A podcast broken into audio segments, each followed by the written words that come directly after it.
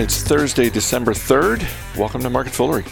I'm Chris Hill. With me today from the financial capital of the United States of America, it's Maria Gallagher. Good to see you. Nice to see you too, Chris. We're going to talk cybersecurity. We're going to talk apparel. We're going to start with retail. Dollar General's same-store sales in the third quarter were up fourteen percent. And yet, shares of Dollar General down a little bit. And I'm I'm assuming Dollar General has now entered the category of stocks that when they come out with really good earnings and really good results, the market says, yeah, that's not going to cut it. This is good. This is really good, but we were looking for even better than this. Yeah, I feel like there are a lot of companies are now in that good but not quite good enough stage. Uh, I think one of the problems with Dollar General is they don't have guidance. They aren't updating their guidance. But like you said, revenue was really strong. It was up seventeen point three percent. Their net oper- net income and operating income were both up fifty-seven percent. I didn't know how many stores Gen- Dollar General has. It has over sixteen thousand seven hundred stores. And in twenty nineteen, it brought in almost twenty-eight billion dollars in sales. And I feel like a lot of times, especially right now during the coronavirus pandemic, we're talking about all of this shift to online shopping. But Dollar General, I think, is proof that, you know, retail isn't going away, brick and mortar retail. They had, like you said, those same store sales were up. There was a rise in transaction amount, which offset that lower customer traffic.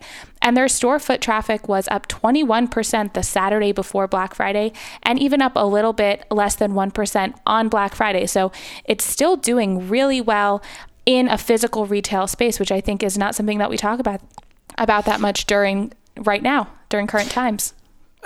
Let me go back to the guidance for a second, because I, I'm curious where you think we're going with companies issuing guidance. Early in the pandemic, pretty much every company said, we're not offering guidance. And every one of us said, we get it. We, who could possibly provide meaningful, thoughtful, informed guidance in an environment like this? Do you think at some point in twenty twenty-one, we're going to see the pendulum sw- you know, shift back um, to the point where, I don't want to say punished, because I, you know, look, Dollar General, that stock is up more than thirty-five percent year to date, even with the slight pullback that we're seeing today. So it's not like the stock is getting hammered. But I'm wondering if you think there's going to come a point in twenty twenty-one where companies do, or analysts collectively start to uh, ding companies a little bit more for not offering guidance. Do you think it becomes, it's, uh, we, we get to a point where it's like, no, you don't have an excuse. You should be offering guidance. I guess it depends on how long until there's some semblance of normalcy returned, right? If, you know, the vaccine happens in the next couple months, like people are anticipating that, and then people are going back to work.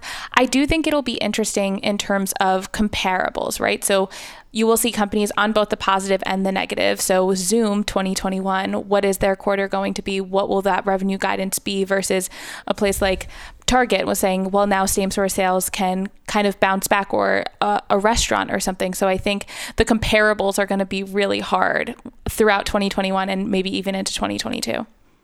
It's also going to be interesting to see what happens within industries, because if, you know, to go back to Dollar General, if lots of other retailers, Walmart, Target, Kohl's, Macy's even, if they start offering guidance, it, it, it kind of seems like one of those things where if everyone else in your industry is offering guidance, it makes it a lot harder to get away with not offering it. Company peer pressure. Exactly. In some way, I was going to say, do you think that's worse than peer pressure in high school? Um, I, I think it'll be similarly as stressful. Shares of CrowdStrike, uh, easy for me to say, up fifteen percent after third quarter results were better than expected. Uh, Wall Street analysts were looking for a loss, but the cybersecurity company posted a profit. Um, CrowdStrike uh, putting up the, the proverbial nice kind of surprise. Yeah, CrowdStrike had a really incredible quarter. Their revenue was up eighty-six percent. They added uh, over one thousand new subscribers, and the stock is up over one hundred fifty percent this year because of COVID. I think when I looked through their earnings, two things kind of stood out to me that were really interesting. The first was just their massive breadth of their capabilities. A lot of times when you talk about cybersecurity and you realize how many cyber attacks happen every day that are being prevented, it's a little bit hard for our brains to kind of wrap those numbers around. So all of the data that CrowdStrike collects is stored in one place called the Threat Graph, and they process over four trillion signals per week. So the first thing was just kind of the ability of CrowdStrike to look at those and defend against those kinds of attacks. And then the second thing is the expand part of that land and expand business model. So their subscription customer base grew eighty-five percent year over year with their dollar-based net retention rate over one hundred twenty percent.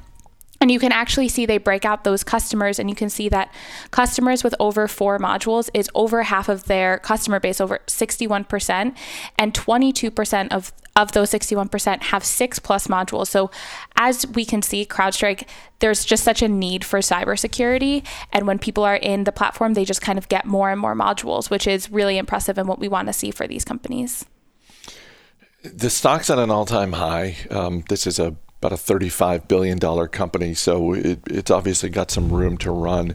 Uh, Jim Gillies and I talked about BlackBerry yesterday, which has uh, appears to have uh, done a nice job of transforming itself from one time being a mobile phone company into now being a cybersecurity company. Is this an industry that uh, investors sh- should have some exposure to in their portfolio? It just, I don't have any in my portfolio, and it just, you know, looking uh, at uh, some stuff this morning about CrowdStrike, it, it that was the thought that occurred to me, like, wait a minute, this seems like both an important industry and one that is growing. Uh, do you view this as, I don't want to say a must-have, but um, uh, investors should strongly consider kind of industry? I would strongly consider it. I have some exposure um, in my por- personal portfolio. I think a lot of companies consider cybersecurity mission critical. They're not something that's going to be cut. If you're going to scrimp on something, protecting your customers and protecting your data isn't something where you're going to try and cut corners and get the best and cheapest deal. So I think it's a profitable space, and I think it's a growing space, and I think it's a really critical space for so many companies and people. It's a great point. I, I was sort of chuckling just because uh, uh, there was a report this morning about three M and how three M is going to be um, streamlining their spending. Let's just put it that way. And, you know, it's like, oh, we're going to cut marketing costs and, you know, th- that sort of thing. And it's like, yeah, I don't, to your point, I don't, I don't think three M is saying, yeah, we, we, we, we can cut back on the cybersecurity. That's yeah, no problem. We don't need to protect your data anymore. Anyone can have it if they want. Exactly. Shares of Stitch Fix falling a bit today after getting an analyst downgrade. And, you know, the headline for this is basically, and I, I think I agree with this because the headline appears to be, hey, look, Stitch Fix, this stock's up about fifty percent for the year. So you shouldn't really back up the truck on this one right now. Do you agree with this? It's interesting. So Stitch Fix is one of those companies that I kind of have mixed feelings on because I think that the idea is something that's interesting, and I know people who really like the product, but I think that customers are moving rapidly onto Uh, spending online, so approximately three times as fast as pre-pandemic. So they're actually expecting about thirty billion dollars of market share to move online in the next year. And then if you compare that to what Stitch Fix did last year, they're, they grew their active clients by about nine percent. So they now have three point five million clients, which is more than I would think. But I think the question now with Stitch Fix is what's their what's the end game? You know, how many more people will buy a subscription service for clothing? And something that is I also found pretty interesting about the company is they're they talk a lot about how they're data driven, and I had a hard time finding a lot of data on their customers within their investor presentations and the way they talk about it. So they say things um, about, you know, very general statistics, but they don't talk about how I would like to see personally. Uh, somebody buys a box in year one, and then they're likely to buy this many items in year two or this many items in year three. What's the value of that customer over the long term? And for a company that is so data focused, I'm surprised they don't break out those more granular numbers to understand their customers more.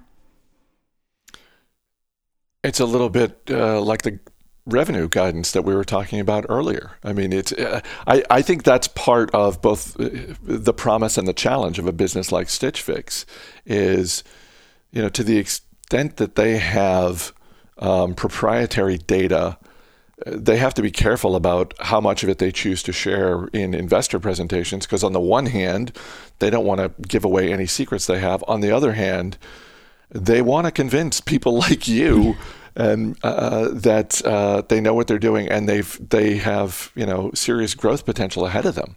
Um, and it's in in some ways it's impressive that the stock has done what it's done this year, because uh, you know uh, we you know we were joking right before we started uh, recording today with our colleague Corinne about you know she made the comment like yeah okay, do, do they have a sweatpants option, because I you know, I'm just.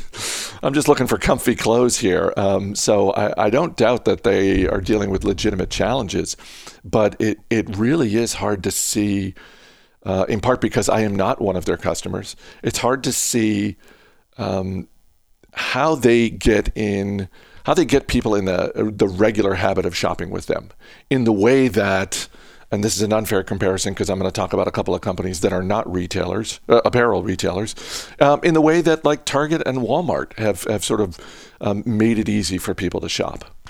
Yeah, it's interesting. So they did shift a little bit out of things like workwear, blazers into athleisure. Their athleisure revenue grew three hundred fifty percent year over year last quarter. So they are trying to pivot and shift, but I think it just kind of begs the question, who is their customer and how many of those customers exist? To your point about breaking out those numbers, because you, you don't want, if it's proprietary, you don't want people to kind of take that if you don't want them to. But I think a lot of times with some more vague numbers, it would be like you advertise them if you want people to know them. Like CrowdStrike says, so many of our customers have six plus modules, and you kind of don't say anything if you maybe don't want people to know those numbers of your customer retention maybe. This is a four billion dollars company. Um, they got smart management, um, Katrina Lake and her team. Uh, It's an established brand. There is clearly value there. Do you think in three years, Stitch Fix is still a standalone public company? Because again, it's four billion dollars.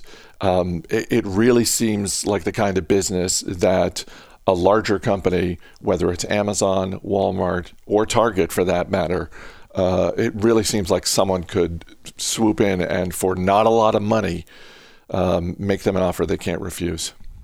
I think that'd be a really good uh, idea for a lot of people, because I think it could, you know, get new customers for these bigger real retailers, and then also expand the inventory of Stitch Fix and expand their capabilities, especially if it's bought by someone who has really sophisticated shipping and logistics, if you think about an Amazon or a Walmart or a Target. So it could be really helpful and advantageous for both if there's some sort of acquisition, because I don't know what this addressable market is, and I don't know what amount of penetrated it is with Stitch Fix right now. Maria Gallagher, always good talking to you. Thank you, my friend. Thanks so much for having me. As always, people on the program may have interest in the stocks they talk about, and The Motley Fool may have formal recommendations for or against, so don't buy or sell stocks based solely on what you hear. That's going to do it for this edition of Market Foolery. The show is mixed by Dan Boyd. I'm Chris Hill. Thanks for listening. We'll see you on Monday. Pretty paper, pretty ribbons are blue. Wrap your presents to your darling from you. Pretty pencils to write I love you. Pretty paper, pretty ribbons are blue. Crowded streets, busy feet, hustled by him. Downtown shoppers, Christmas is mine.